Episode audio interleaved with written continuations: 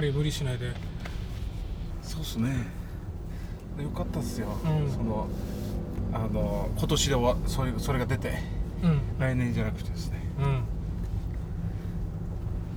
ほらあの直木屋のところでバーベキューで話した時にはなんかねあの家系的にあまり長生きしないみたいなこと言ってた。そう短命短命なんですけどこれは父方なんではい。あのその父方だけ50代超えないんですよ。はい。うん。あの長くて56でしたけど親父が更新して。うん。他はもう51とか52とかで祖父も祖母もおじもみんな亡くなってるんで。はい。そうか。まあまあね分かってたらなんか対策も取れるだろうし。あのうん。ちょっとした演出ですね。それを、えー、なんていうんですかね。あのはい目前に置いといてうん。やりたいことできるっていうこう、はい。背中押すみたいな感じじゃないですか。ああなるほど。あのその死に対してネガティブではなくてですね、うん。本当にポジティブに考えるためのそのうん。エッセンスの一つですよ。短命っていうはいものを一つ置いとくと、はい。あの今っていうものをもうちょっと大事にするかなっていうところがそうですね。多分あると思うしあじゃあこれよかったああすみません。ありがとうございます。ありがとうございますもう今はもうあの録音はしてるんであ、そ OK そうのままですそのまま行きましょうね。30分どこかに行ってそう30分帰ってくるみたいな。という流れでいつもやってます。よろしくお願いします。はい。そうだな。まあだからえっ、となんだろう。特に何を話そうっていうのもないんだけど何かまああ、あの不思議ですよねグシさんと2人でドライブするっていうこと自体が。そうですね。そうですね。多分旗から見たらこのヒゲもじゃ2人大丈夫かみたいな感じの。そうそうそう。これは聞きたかったのがそうそうそう。今思い出した。あのヒゲ俺飯食う時めっちゃ邪魔なんですけど、全く一緒ですよ。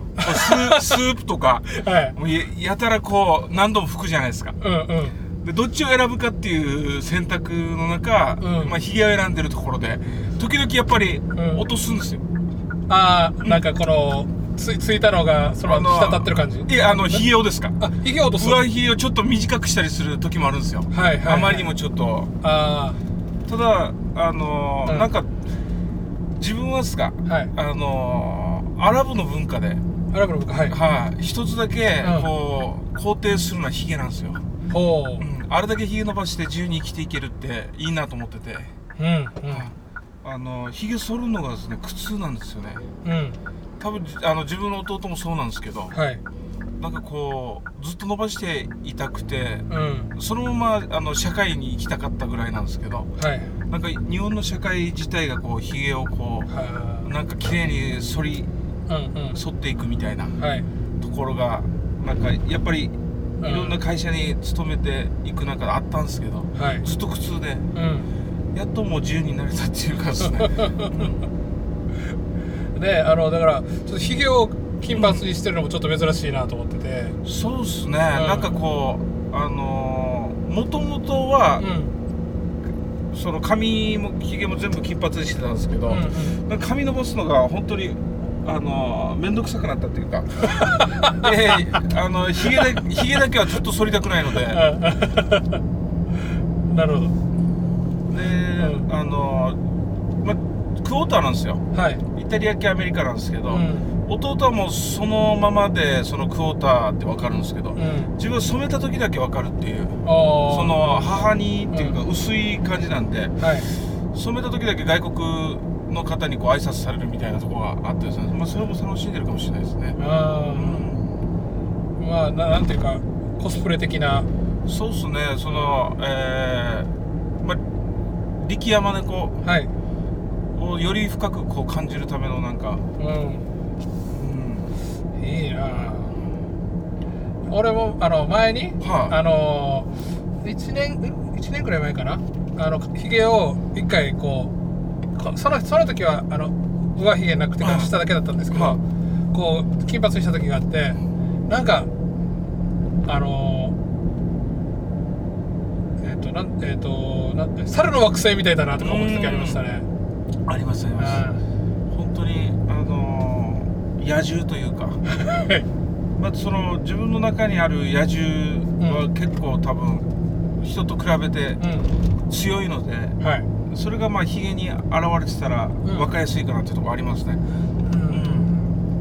ん。まあね名前も山猫だし。そうなんですよ。ワイルドキャッツ、ワイルドキャットブラザーズで、うん、まあ、あの海外行く時はどっち使おうかなっていうところなんですけどね。ええー、とワイルドキャットブラザーズか？そのやっぱ山猫っていうもののその日本語名っていうか、あのまあどっちも使うんだろうと思うんですけど、うんもうあれでしょだからニューヨークニューヨークでしたっけ？ニューヨークですね、うんえー早ければ3月はい。に個展やるんですよね、ううん。ん遅くてももう今年、えー来年中にはい。やると決めたので、うん。その場所を押さえたりしてうん。必ずやるんですけど、うんうんうん。なんかすごいやっぱなんだ戦略的というか前もねちょっと話聞いて、こうえっ、となんだこう日本全国おっぱい店で回るみたいな話だったりとか。そうなんですよ。うんこのおっぱい店に関して言えばあの段階を踏んで、うん。えー今後やるシナリオっていうのはもうあの、うんうん。作っていてうん。そのあの第一、まあ、目的というかそのいろんな目的が小さい目的があるんですけどその中で大きく見見えやすいのはもうニューヨークなんですよね。はいはいはい。でニューヨークから帰ってきてまた次の大きい目標にうん。移るんですけど、うん。ただ5年ぐらいで見てたので、うんニューヨークをですか。はいはいはい。あのちょっとうん。あの早早いんですよ。あのシナリオにし通りではないんですよね。はいはい。なんか3歩ぐらいちょっと、うん。すあの飛び越した感じがあるので、うん。あの今回前哨戦っていう形でニューヨークに挑もうと思っていて、うん。あのーまあ個展を個展をして展示はするんですけど、はい。そのでっかいおっぱい店っていうところまでは あのできできないというかしないだろうと思ってますね、ああじゃあ今のあのなんかまあま言ったらピンナップぐらいのような感じで。すくらいで、えーあのニューヨークでもうん。展示をして、うん。その後大きい、えー展示に持っていく、まあ、あの足跡付けっていうかはいはい。その調査みたいな感じなんですかね、そのどういったものがニューヨークでこう、うごめいているのかとか、はい。ニューヨークとは何かっていうところからまずスタートしないといけない部分で今回行くのかなっていう感じで、まあ、そこでうん。バズるというか、うん。何かまたつながりがあれば変わってくるはずなんですけど。そうですね。あの必ずつながるのであの、次のステップにこのこん、うん。えーおっぱい店っていうんですか。うん。ニューヨークからどこにつながるのかっていう楽しみはあるんですけど、うん。だからなんかねそこのあの絶対つながるって今ね言ってたけどはこうそこまで確信していること、はい。あのなんなんていうのかな。あのそれ確信したら次に行き動くのは別にただの通過点みたいな感じですけどはいここで言えばニューヨークに行くのがただの通過点で、はい多くの人って多分だからそこを確信できないんだと思うんだよねこう。ん。うだから何があるかわからない。もしかしたらニューヨーク行って大失敗に終わって恥ずか惨めな思いするかもしれんと思ったら、うん。二の足踏んじゃうじゃないですか。そうです。あのー自分の場合そのなんていうんですかね。うん。大失敗っていうもの自体もアートだと思ってるんで全然大丈夫なんですよ。であのなるほどね。あのうんその評価って自分しかしないですよね、はい。あの自分の中で、はい。はい。でおっぱい店がうん。成功でも、その何も起こらない感覚で、あのいろんな人に見えたとしても自分の中ではもう達成して、あのしその恩恵を受けてるのでうん全然そのなんていうんですかね、うん。あの失敗とは思わないというかうんうんむしろこの失敗して、うこう恥ずかしめを受けたとしてもそれが逆に面白いというか、う んすごいなんかタフだなタフというかまあなんかあのうん面白い。ある意味その諦めてるんですよ、ん明らかにこう見つめてるって弟は言うんですけどうんそういう感覚っていうかですかうん見つめてる？明らかに見つめるで諦めるんですよ。ほう。あ要するにその,、うん。そのこと自体に関して諦めてるってなんかネガティブに聞こえるじゃないですか、はいはい。全然ポジティブなんですよ。ほその起きたことに対する、ううん。その客観的でも主観的でもいいんですけど、はい。評価っていうものに関しても、あのどっちに転んでもいいとうん。あの思ってるっていうところですか？さっきの、うん。えー失敗も全然大丈夫っていうところはそこなんですよね。うんうんなんか諦めるっていう言葉をうん。山猫ブラザーズはよくん。こうなんか使うんですけどうん。それはもうポジティブなんですよね。うん。完全な。ねちょっと面白いですよね。なんか諦めるってふいわゆる普通はなんかそのなんていうのしえっ、とネガティブな、はい。あのやめちゃう時のこのいえっ、と理由というか言い訳というか。そうじゃないですか,、うん。あの続けるうんための理由でもあるんですよね、うん。あの言葉はまあ造語なんですけど完全な、はいはいはい。明らかに見つめるっていう。うーん。ささほらあのなんだろう。この間もさ言ってたけど、はい。なんかほらあの弟と哲学するんですよとか言ってたじゃないですか。そうなんですよ、うん、なんか今のもちょっとそれかなと思って、こういうことばっかりやってるんですよ。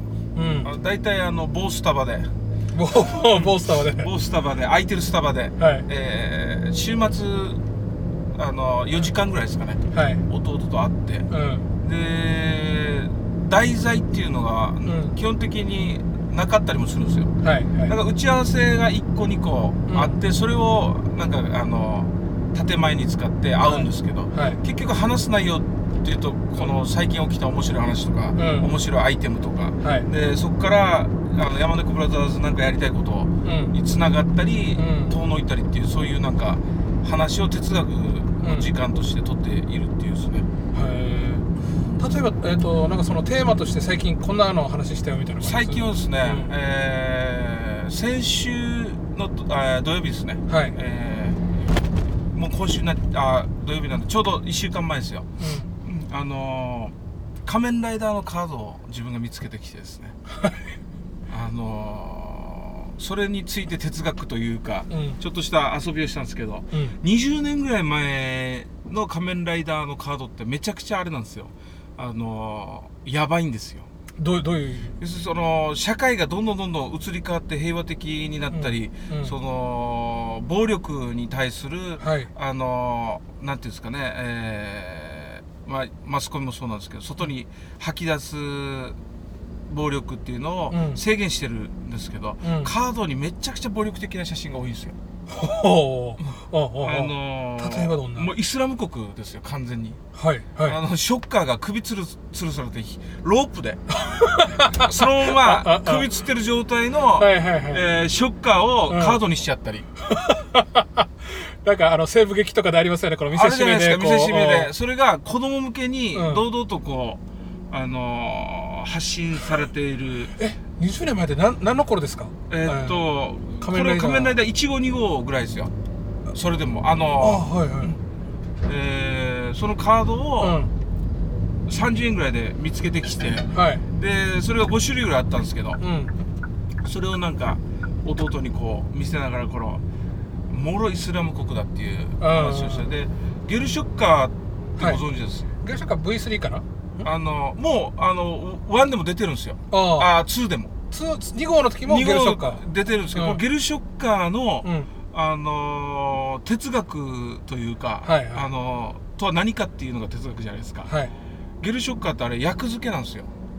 ほで、ううん。えーまあ狩猟がうん特殊な役を打ち込んで、はい。要するに依存させて、うん。で依存がもものすごい強い依存役なんで、はいはいその24時間以内に打ち込まないとまたうん。死んじゃうんですよ、あのゲルショッカーのこの怪人たちは。怪人たちは、はい。あのーそれを持ってる狩猟の言うこと聞かないといけないんですよ、うんうん普通の人なんですよね基う本的に、んあのうん。ーなので役付けにされたうん。奴隷というか。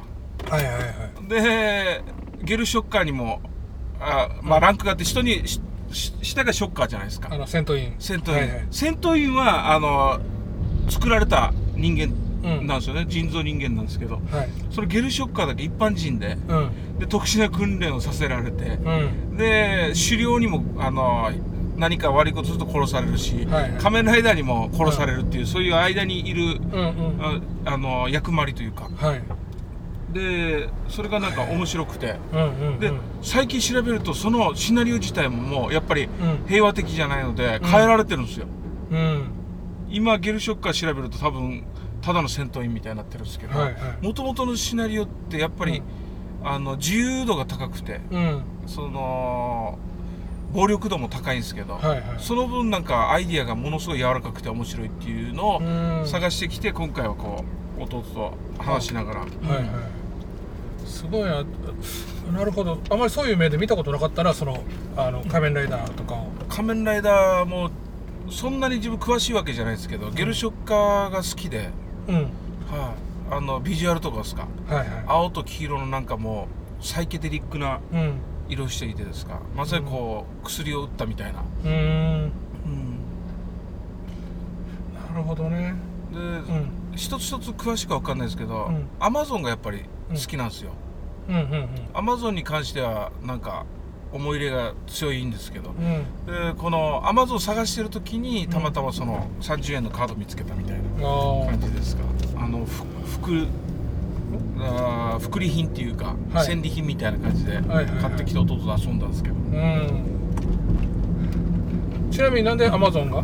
確かにアマゾン一人だけねなんか毛色が違うじゃないですか。違うんですよね。でまあ自分がアマゾン育ちみたいな感じなところもあるんですけど、ん。そのジャングルなんで西表はですね、あなんかあの幼少期にうん。アマゾンだけものすごい黒かったんですよ最初。あうん。こうなんていうんですかね、うん。こう改造人間ではなくなんかこう腕をの間をきメスで切られて血だらけな状態でなんか埋め込まれたりするなんかシーンがあって、うん。それがズバンとなんかイメージに入っててそこからなんですけどあとなんか仮面ライダーの中でうん。一人だけなんかいびつというか、うんうんうん。デザインが違いますもんね。デザインがあのカエルっぽいっていうかうん。あの基本バッタじゃないですか。うんうん。基本バッター。基本バッタなんですけど、うあのカエルっぽくて好きでうんうん。ストロンガーがカブトムシっぽくて、うん。まあ、その次好きなんですけどなんか仮面ライダーの中で異色というかはいはいええっと1号2号がバッタで3号確かトンボじゃなかったでしたっけ？トンボですかね。三号 V3 V3 が。で、えートンボ。4号がライダーマンがいて。ライダーマンだけ人間なんですよね。人間、うん、5番目なんでしたっけ？えーっと。X? X ともう一人いるんですよ。RX が次でしたっけ？あごめんなさい。覚えてない。まあうん。たくさんいるんですけど。あの、まあ、昭和と平成で分かれて。ええええ。なんか昭和は全くあ平成は全く分からないですね。ええああ僕もわからない。なんかうん。ずその三栄とかはい。行くとおもちゃ屋のとこ通り過ぎるとなんかいろいろし平和平成のうん。いろんなやってるんですけどうん。なんかそろそろ女性でもおかしくないなと思うんですよね。あああの仮面ライダーが。仮面ライダーが。だから来年とかうあのーその女性かなとかって思っててうん。そのいろんなものを壊そうとしてるんですよ。一応その仮面ライダーズが。ん。はいはい。これまでのパターンとか。はい、ずーっとライダーやってたものを車に乗せてドライブっていう。はい。車がうん。に乗るライダーが生まれたんですよ。その初めて。オートバイじゃなくて。オートバイじゃなくてですね。うん。そういうところを踏まえるとはい。女性のライダーがこううんうん。タックルがいましたけどね。ああのーいましたね、ん。タックルは、えーそれこそあれですストロンガーですね。うん。いましたけど。まあまあ主人公としてってことですね。人公としてうん。なんか生まれてもいいのかなっていう。うんうんうん。プリキュアが男の子ができるできたんでしたっけ？確か。なんかニュース載ってましたうね、ん。俺も見てないからあれなんだけど。うん。へーってしか思わなかったんだけど。こうそういうトランスジェンダーっていうかうん。そういうなんなんていうんですかね。もう性を超えたうんあの感覚に逆転してもおかしくないんじゃないですかね。そうですね。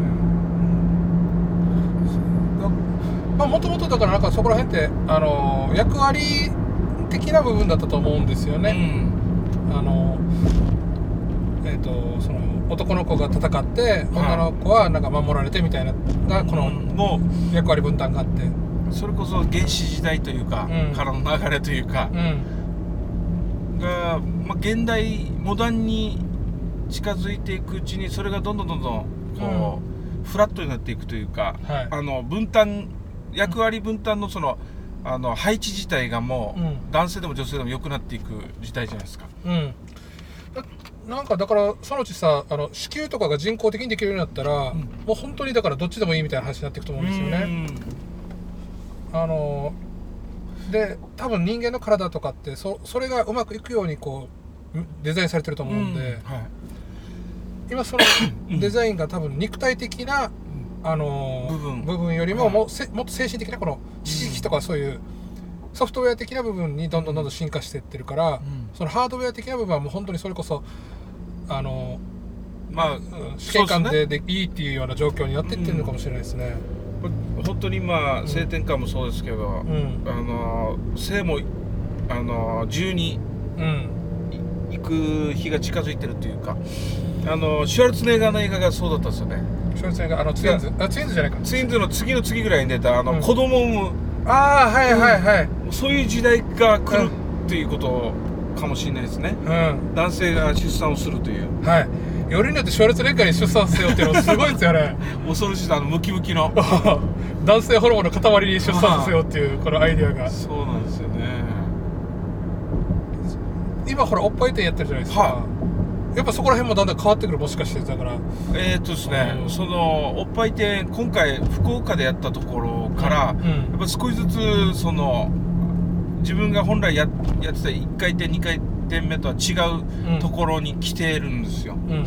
あのー今回その依頼で受けたんですけど、うん。おっぱい店やってくれて、はい。うん。乳がんの啓蒙をしている団体からの依頼だったので、はいはいはい。その乳がんのん。まず知識とか勉強したんですけど、うん。そこで来るお客さんも、うあの実際乳がんになった方とか、はい。あの摘出を考えている方、うん。摘出された方と、まあ、実際、えー撮影したんですよ。うん。あの摘出された方全全摘とか、はいはい。あ再建再構築あさーれてる方とか、はいはいでその中でまた別の部分があって、うん。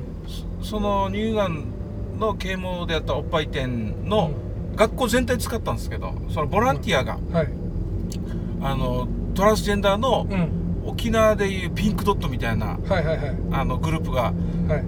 県外いっぱいあるんですよ。うんレインボーフラッグとかそのうん。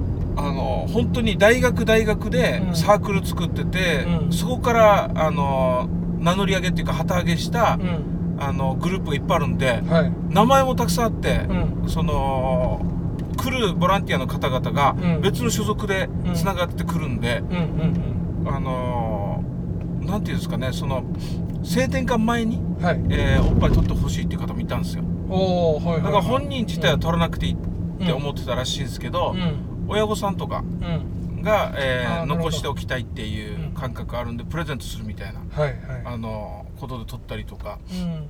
あのその全く自分おっぱいただ好きでしか取ってないので、これはもうずっと崩すつもりないんですけど、はい。あのまあ、乳がんとかえー一人でも多くの命を救えるイベントに参加をするんですよ。はいあの自分が主体としてうん。啓蒙はできないですけどそれ、ん。お客さんをたくさん呼ぶことによってそれが伝わるっていう、はいはい。あの加担できるんであればやるやるやるっていうあの、う範囲なんですけどうん。やっぱりあの目的が違いますね、うん。そのおっぱい店ただおっぱいが好きなうん。男がおっぱい取ってうん。写真展やってるのと、うん。その乳乳がんはい。で啓蒙でおっぱいを残したいっていうの撮影の時きちんと説明はするんですけど、うん。あの乳がんの啓蒙であのおっぱい取ってますって言ったらあの、うん。取った時に詐欺になるじゃないですか。うんそうですはい。ねあなのでただ自分おっぱいが好きで取ってるんですよっていうのを ずっとあの言い続けてはい。はいあのそれでもあの残したい方はあの喜んでお取りしますみたいなところで。なんかだからもえっ、とじゃあそれを、はい。ほらあの映すっていうのは、まあ、行ってみたらバードウォッチングで、あの鳥を映すじゃないですか。鳥を映さバードウォッチャーが、うん。はい。あれと同じような感覚で、おっぱいウォッチャーとしてそれを状態を取っておくっていうような感じなんですかね。あの自分の場合ですか。うん。まさにあのあれですよ。あのその通りではい。あのポートレートで被写体が好きでそはい。の被写体を撮る方多いですよ、うん。猫が好きで猫ばっかり撮る、うんうんうん。犬が好きで犬ばっかり。そんなと全く一緒でバードウォッチャーとも全く一緒ですね、もうあの鳥おはい。っぱいが好きで、ひたすらおっぱいを取ってるっていう。で、うんあのバードウォッチャーとかっていうのと少し違う部分が一箇所だけあってそれはバードウォッチャーってうん。鳥に出会いたいんで鳥がいる場所に行くじゃないですか、はいはい。あのそれをあえて逆にしないっていう。ああのそれは、あうん。あのそれこそシナリオとか、はい。えーその概念とか考えた時に、うんおっぱい取らせてくださいって歩いてて絶対に、うん。あのーあの不快感とかはい。言われた人のですか、うんあのー事故につながるうん。うんと思っているので、うん。あのースカウト一切しないんですよ。うん。だえー、Facebook とかはいはい。でその撮ってみたい方モデルになってみたい方、ご連絡くださいっていう形でうん。とどめてるので言えば、バードってちょちょっと違うんですけどはいはい。あのやばいっすよねあの道歩いてておおっぱい取らせてくださいって歩いてた。らただのあのうん。あのキャッチじゃないですか。スカウトの。それこそなんか風俗とか AV とかのスカウト一緒となってしまうんで結局そこはうん。最初で考えて、うん。あのー計算してるんですよ、うん。確かにね。あのそうですね。あの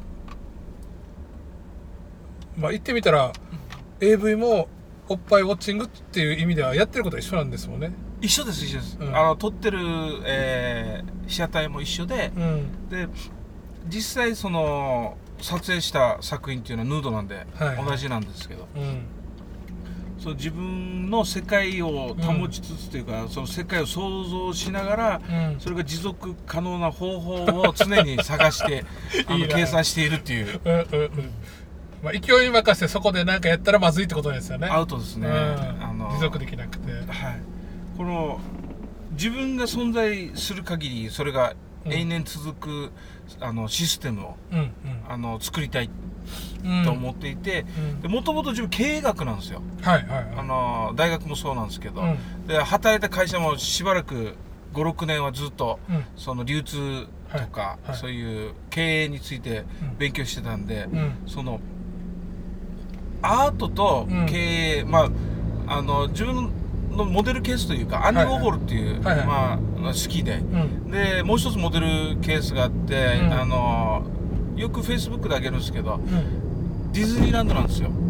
はいはい。ははいこの2つをうん。自分の中ではテーマにしてるというか、うん。あのそこがおっぱい店にすごくうん。その直でそれをあの利用してるわけじゃなくてですね自分なりにも転換して、練り上げて練り上げておっぱい店にちょっと、うん。あのしてる部分があるんですけどはいあの商売とアートって結びつけない人が多いんですよ。うん。はい。うんなんですけど海外とか行くとやっぱアンディ・ウォーホルがとっくにそうだったんですけどうん。あもうお金のためのアートばっかりやってたんですよ。はいはいはいはであのどんどんどんどん売り込んで押し売りとかしてて、いうんでまあ自分はそこまではしないですけどそういうあの持続可能なアートっていうのはお金を生み出してるっていう部分では、うんあのすごい彼がやってるアート自体尊敬してるんですけど、ん。そこの部分も尊敬ししていて、うん。それを永年続けてるのがディズニーランドだと思うんですよ。ははなるほどあのーまあ、ディズニーランドって、えー夢と魔法の国って言われてるんですけど、はいはい。自分はもう一つ足すんですよ。うん。夢と魔法とスポンサーの国なんですよ。うん。この3つが、うん。あのーうまく形成して、うん。あの動くとイベントとか多分その長く続いてはい成功に近づくという哲学をうん。自分なりにその計算していてうん。あのディズニーランド行くとうん。あからさまにですよ。うん。あのもうアトラクションアトラクションにでっかくスポンサー名がバンって載ってるんですよ。うん。であのパレードもそうなんですけど、うん。パレードも華やかにバーッと終わって最後はうん。でっかいドコモの看板で終わるんですよ。あのミッキーじゃなくて。うん。そういうところを堂々とやってても、うん。あの行った人たちってデうん。ィズニーランド楽しんで全くお金のことをうん。うん。感じずに帰れるじゃないですか。はい。やっぱそそれだけ魔法が効いてるってことなんですようね、んそこをうん。イメージして、うん。おっぱい店も。いわば沖縄の写真展では810円って結構いい値段なんですよ。はい。もうただだからうん。写真展行くっていう人たちがたくさんいるんですよね、はいはい。いろんな写真展って写真家さんほとんどタダでやるんですよ今。うん。自分の作品を見てほしいっていう、理由がまあ一つあるだと思うんですけど、そこをエンタメとして、うん。その810円っていう値段を払ってでも来てうん。楽しめるっていう魔法をうん。そこにかけるとその、うん。えーそれで言うと、うん。ディズニーランドなんですよ。うん。で、そこを支えてるものが、うん。えースポンサーさんなんですけど、うん。で壁一面も全部スポンサー名とはいはいはい。そのスポンサーさんの,、うん。あの選んだ写真をはい。並べるっていうのはずーっとやっていくっていう、うん。決めていて、うん。そこももうディズニーランドなんですよなるほどね。で、あのーその永永年そのスポンサーさんちょ,、うん。ちょっとずつどんどんどん増えてはいはいいっている中で、はい。でこのまあのーディズニーランドでいうところそこの魔法と、うん。あのースポンサーをうん。決めてるっていう。それがまあ経営哲学としてあるので、うん。あのおっぱい店としてはうん。ずっと続くんですよね、うん。でこれ何何度もいろんなところで聞かれて言うんですけどうん。ただ一番大事にしないといけないのは、うん。モデルさんなんですよ。うんモデルさんがお客さんをどんどん呼んでくれる世界なので、うんあのーおっぱい店何のためにやってるかっていうのをいろいろ聞かれるんですけど、うん。一番自分のためじゃないですあか、はいはいそのおっぱいに出会いたいというか、常にこうおっぱいを取っていたいっていう。おっぱいウォッチャーとして。そうなんですよ、でその次がやっぱりあのモデルさんなんですよ。うんうん。で、えースポンサーさんが来てうん。でその流れがあの組まれて魔法が生まれて、うん。観客っていうところになってて。うん。あのモデルさんってあれなんですよね。お客さんでありスポンサーさんであるんですよ。うん実際名前どんどんあの載せてる方とうんはい。3分の1しか載せてないんですあれ。え？残り3分の2名前が載ってないスポンサーさんが存在してそれがモデルさんなんですよえじゃああの人たちははい。モデルさんじゃないです。うんお金払ってなおかつ取ってもらってみたいな感じ？そうです。立ち位置。で言うと何が起こるかっていうとですね、うん。あの最初はお金自分お支払いしてたんですよ、はいはい。そうです。データをお渡しておっぱい店が始まると、うん。逆にスポンサー料足して持ってきてくれるっていう、おおその、あのーことが起き始めてはい。1回転目です、はいで3分の2はもうモデルさんがスポンサーさんになったんですよね、うんうんうん。でこれはあのーこうなんていうんですか、ふえーシナリオの中から生まれた、うんあのもう一つのシナリオというかうん。この自己肯定感っていうはいはいはい。あのー不思議ななんていうんですかねうん。感覚が生まれたんですよ、うん。モデルさんが、うん。えー一般のお客さんと混じってこうおっぱい店に行きますよねはい。で行くとあのーみ皆さんその笑ったり喜んだりしてるんですよ。うんうん。でおっぱい店を楽しんでいるっていうものを、うん。お客さんに悟られずにお客さんの中にいながらそれを感じるとうん。自分のおっぱいでいいんだっていうところから自分のおっぱいがいいんだっていううん。その自分のおっぱいがアートとして成り立ってうん。エンターテインメントとして人を喜ばせてるっていうところでうん。ものすごいあのユーティリティっていうかこう、はい。えー幸福度が出てくるみたいなんですよ。自分はうん。あのそのモデルさんいろんなモデルさんがきお話を伺って、うん。えー体感者ではないないのであれなんですけどそれがうん。あのー次のモデルさんにつながってくるんですよね。うん。なのでそのモデルさんって必ず1人では来ないのであの3人ぐらい友達としたりするんですよ、はい。で自分のおっぱいだけ教えたりして。でやるとその3人の女のし女性から、うん。えーモデルさんが生まれるんですよ。うん。でそれずっと繰り返してうん。どんどんどんどん母体が増えてうんいくっていう状況になっていくっていうですねなるほどね。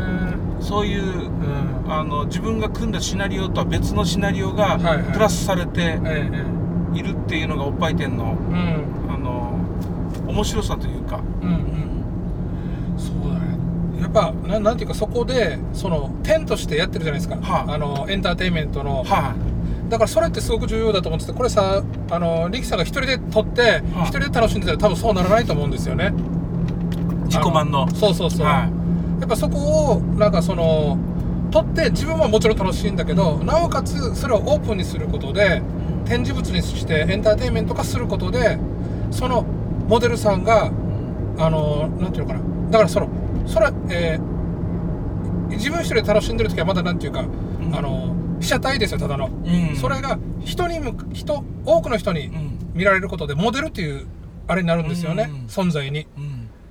あのだからやっぱあのそうやっておっぱい店としてうん。ちゃんとあの見せるっていう仕組みを作ったっていうのは今言ったあのそのなんていうの？本本人だからおっぱい持ってても持て余してるというかうん。あのそれに何の意味も見出しきれなかった人がモデルとしてうん。その自己の新しい新しい自分を見出したっていうのはうん。すごいいい、なんだろう。そうですね。ん、ものすごいいい役割っていい仕事をしたんだと思います、ありがとうございます。あの本当に全ての女性がモデルにうん。うんあのなれるうん部分で言えば、うん。そういうきっかけになるのでうん。あの最初からそうなんですけど、ん。大きさとか色とか形とか年齢とか全く関係ないっていう、うん。あのそのことですね、ん。まあ、年齢で言えば18歳以上っていう法律があるんですけど、それにあのかなっていれば、うん。どなたでも参加できるあのイベントなので今後のそのあの部分に関してもそれがまた助けになるというか、はい。そのなんか関わってくれた人が、あの幸せになる仕組みっていうのはすごく重要な。そのウィンウィンというか、それがあの、まあ、それを維持するためのルールとか、うん。そういうあのものを一つ一つこうん。うあの踏んでいかないといけないんですけどはいただがむしゃらにやっていたら多分潰れるのではい。そこはちゃんとなんか構築しながら行くというですね。うん。すごいななんかちょっとねあの村上隆のうん。あの芸術企業論という本を読んだ時とちょっと似てますね。あ本当ですか、うん。あの村上隆が言ってたのもなんかそんな感じで、まあうん。あ日本ではこのアートっていうのはそうやってお金にならないと。そうやって、えーマーケットがなくてみたいな感じで、で、えー最初から売り物として起業する、その自分はもうアーティストなアアートで生きていくという覚悟信念のもとで、うん。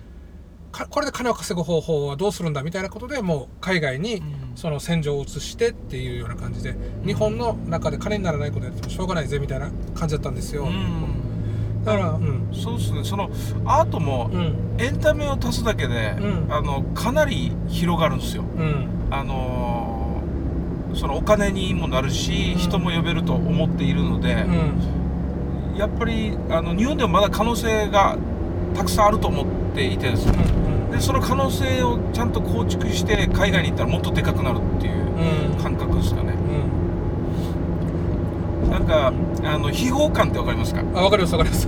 沖縄にうん。その秘宝館とは全くはい。あのこ異なるんですけど近いっていうか、はい。そういうあのミュージアムを作りたいなと思ってるんですね。うん。そのおっぱいに特化したうん。おっぱい美術館っていうのを作れたら、その自分の中でも最終目的に近いというか。うん。それおっぱいを楽しめるエンターテインメント施設というかですね、はいはいそれが実はその、あのー最後の最後の近くに作れればっていう。まさしくディズニーランドじゃないですかそうなんでですよ。その規模的にはそうそう大きくは作らないですけど、やっぱりあのおっぱい特化したはい。メニューとかあるカフェとか入ったそのおっぱいアートひたすら。はい。で日本でもそんなに今ないんですよねうんあのー費用感はあるんですけど、うん。そのおっぱい美術館なんてないので はい。か観光の一個としあの、うん。して、はい。まあ、バスでつけてもらったり、まあ、はい。はい構想で言うとですよ。はいはい。あのーそういうなんていうんですかね、うあのぶ場所を沖縄に作れたらなっていう。うん。ででそれが、あのー最終的にははい。あのー結社になるんですよ。ははえ結社っていうと？会員制の、あの秘密結社の結社。ー結社です、はいはい。に向かっていくという。でその今スポンサーになってくれてる方に、はい。えーその権利があるんですよ。なるほど。だそのそれで言うと、うん。ディズニーランドもそうなんですよ。ほうほうほディズニーランドってロッジがあるじゃないですか。あのフリーメイソンの。もともとフリーメイソンのロジなんですけど、うん。あわかんない。それ知らないです、えー企業の、うん。えー大きいロゴをつけてるはい。あの会社って、うん。ディズニーランドのあのある一般の人が行けない施設に入れるんですよ。であの、会食とか、はい。えーいわばいろんなあの話し合いとか、うん。接待とかに使う部屋があるんですよ。はい。ディズニーランド内にですか、うんうん。でいつでもミッキーが来るんですよ、うん。あの撮影したいって、はい。そのお客さんがいます。そのそれがまたディズニーランドに近いところなんですけど、うんあの今までやっぱりそうやってスポンサーで応援してくれたはい。方々への恩恵を、はい。あの最終的にうん。あの計算してるっていうところなんですよね今。ほうじゃあそういうえ施設を作って。作って、えー例えばもう永年フリーパスとか、はい。そういうなあのその部屋が借りれるとかそういううん。部分をきちんと恩恵として作り上げていかないといけないっていう自分の中であるので、うん。そういうのを作っていくともはい。うディズニーランドなんですよね、本当に、うん。これいいいいあれですね。なんかこうもうモデルとしてうまくいってるケースがあるじゃないですか、はい。であとはだからそれをテーマを変えてあのやっていくこのこれを。そうまいことを取り込んでいくっていうかやり方をパクっていく。練り上げて、うん。あの全く別物に見えるんですけど、ん。あのかもうめちゃくちゃそのノウハウというか、うん。いろんなものは吸収してうんいるんですけど、ただそのディズニーランド一つだけではないですけど、はい。大きいモデルケースとしてあって、いろんなものの利点をあの吸い取ってるというか、うん。なんだろうなんだまあまあ言ったらあれだけどこう勢いでおっぱい店やってんのかなと思ったらもうすごい緻密ななんか壮大な、そうなんですよえープロジェクトがあってその第一歩としてのおっぱい店だったりするわけですね。そうなんですよね。だから、うん。あの実はそのおっぱい店以外にもうん。同時進行っていうのをいくつかしてて、うん。えーその世の中に吐き出すタイミングっていうものを、うん。あの測ってるうんものがいくつかあるんですよ、うん。まあじゃあそれはその時が来たら吐き出すっていうところで、もともとそういう芸術家志向だったんですか？あの弟が、うん。えー完全に芸術家なんですよ。うん。で自分は弟の才能をうん。ものすごい評価していて、うん。あのもう奇才であり天才だと思ってるんですよ、うん。今もそうなんですけど。はい。でそれを生かす方法をずっと探してたんですよね。ほうほうほうほであのニューヨークに行くっていうのはその時から決めていて、あのたまたまそれが自分でやったおっぱい店なだけなんですけどはい。結果弟とニューヨークに行くっていうおところにつながる意味で言うと、はい。おっぱい店でつなげてニューヨークをですか。うん。で弟の個展もニューヨークでできればっていう、えーそういう目的がいろいろあってですね。うん。あえっ、とじゃあもうなんていうかその力さん自体がこう、まあえーアートに入ったのはその弟がいるからそうそうですという感じ弟が天才的でもともと自分は弟のパトロンやってたんですよ。うんうん。あのその、えー7年ぐらい前ですかね。はい。でからずっとずっと弟の才能を生かすために弟に企画したり、うん。えーで弟がデザインするうん。エッセンスっていうかこうこういったものを作ってくれって言って、はい。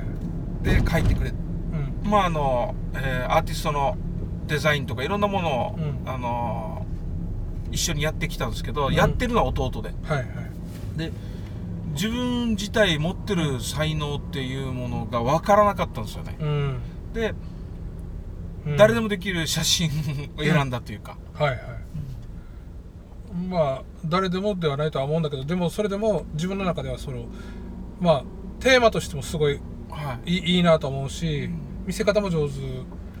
特にじゃあこれ表現したいものっていうのもあります。例えばほら、さっき言ったバードウォッチャーとかだったら、はできるだけその自然な形でバードを撮りたいみたいなのがあるんじゃないかなと思ったりするんですね、のおっぱい写真に関しては、そのその写真家としてうん。うん今後いろんなあの写真展をしようっていうのがあるんですよおっぱい以外に。うんうんうんあのあおっぱい写真家が撮る何かみたいなそうですそうです、そうういうところが今あのうん。準備中なものがあって一つはまあ生前家展です。よ、はいはい。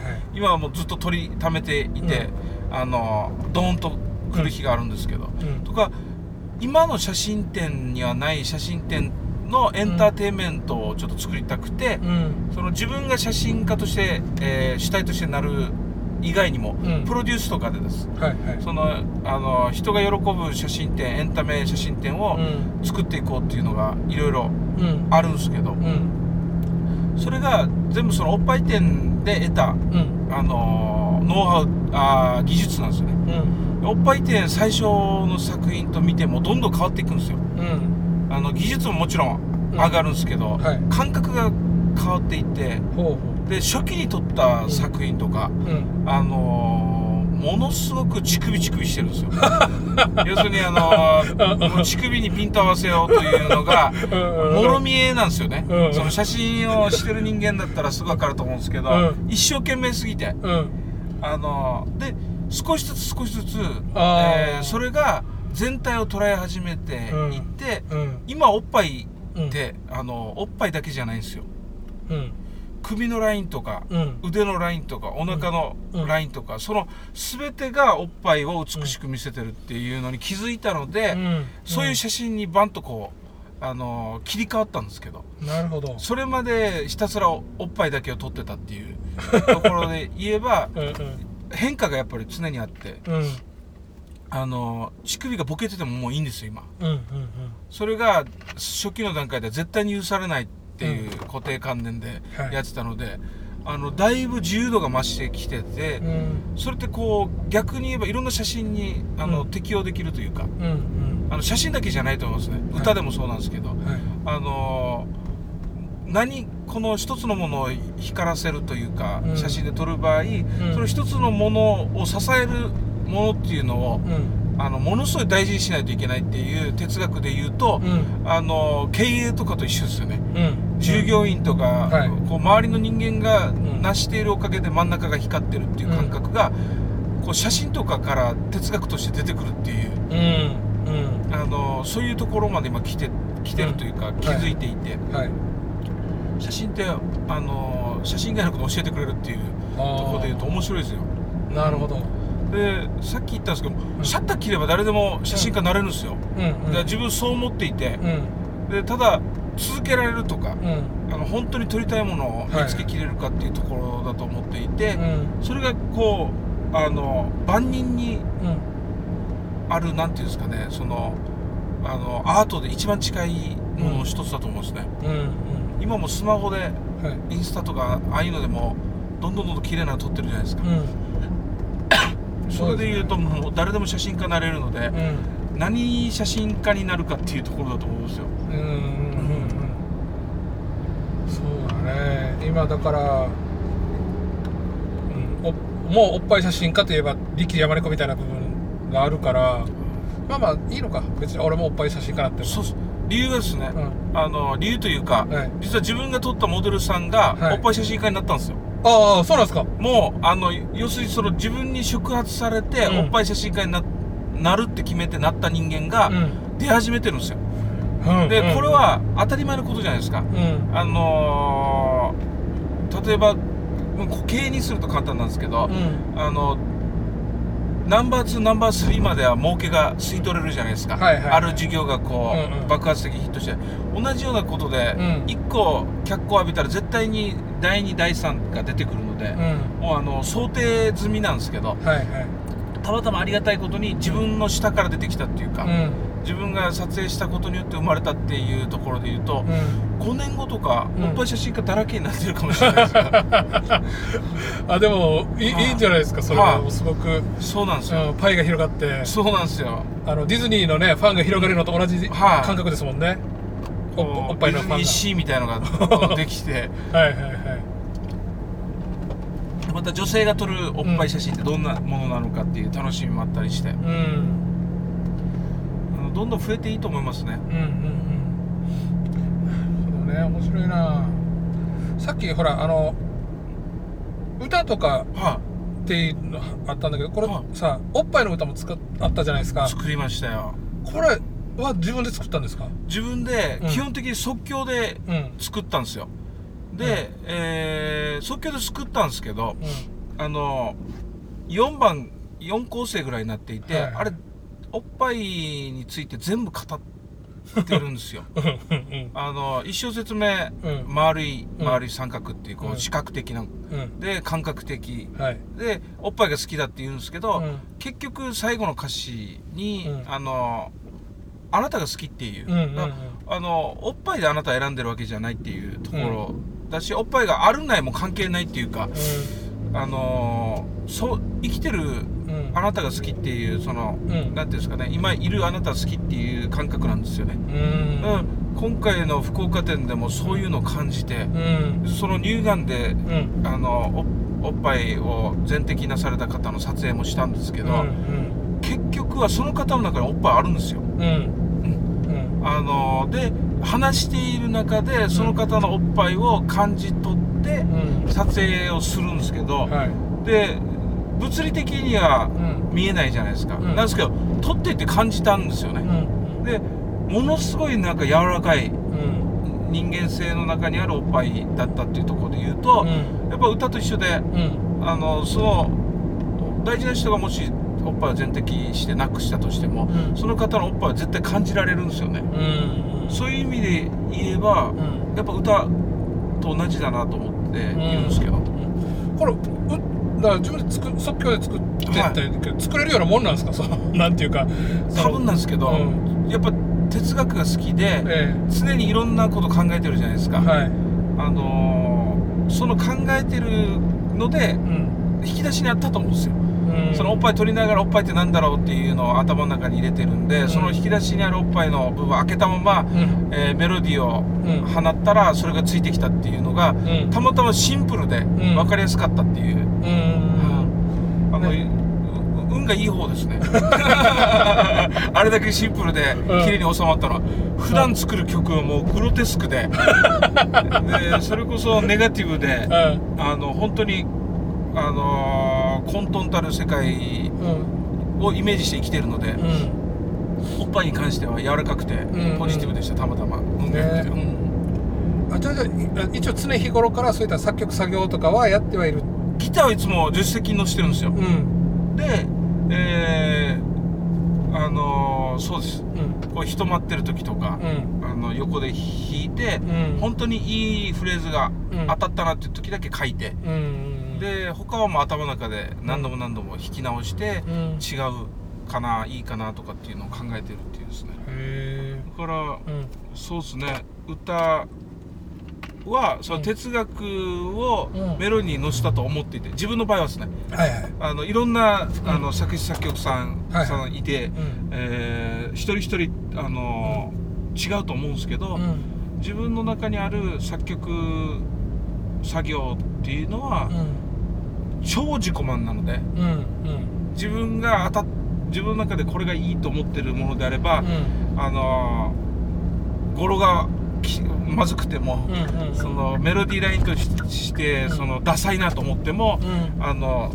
曲として成立させて、うん。ライブで歌うっていうですね、おおは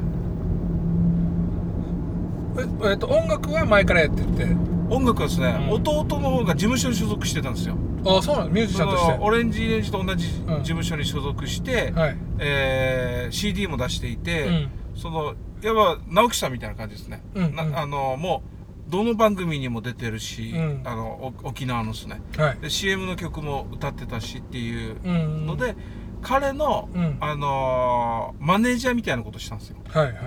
で彼が作る、えー何かこう、えーグッズ。うんとかっていうものをパトロンでうん。ちょっとやって一緒にライブに行ってうん。売るっていう、そういうのをやっていてうん。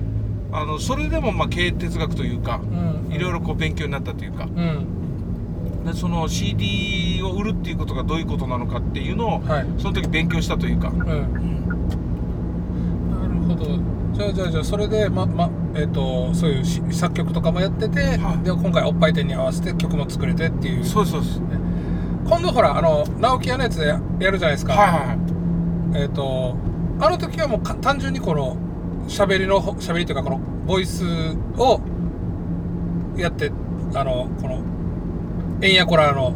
いやこれは、うん。もうまさに直樹さんの場合今回はうん。分かりやすく、えーオマージュじゃないですかいろんなはいそうです、ね、バンドの。うん。あの三輪明宏さんだ、うんなんですよ絶対あれ、うん。えーそういう感覚で、ん。えーオマージュをうん。あの言ってほしい歌ってほしいっていうことだったんで、うん。本当に一発撮りな感じじゃないですか。あそうなんですか。はい。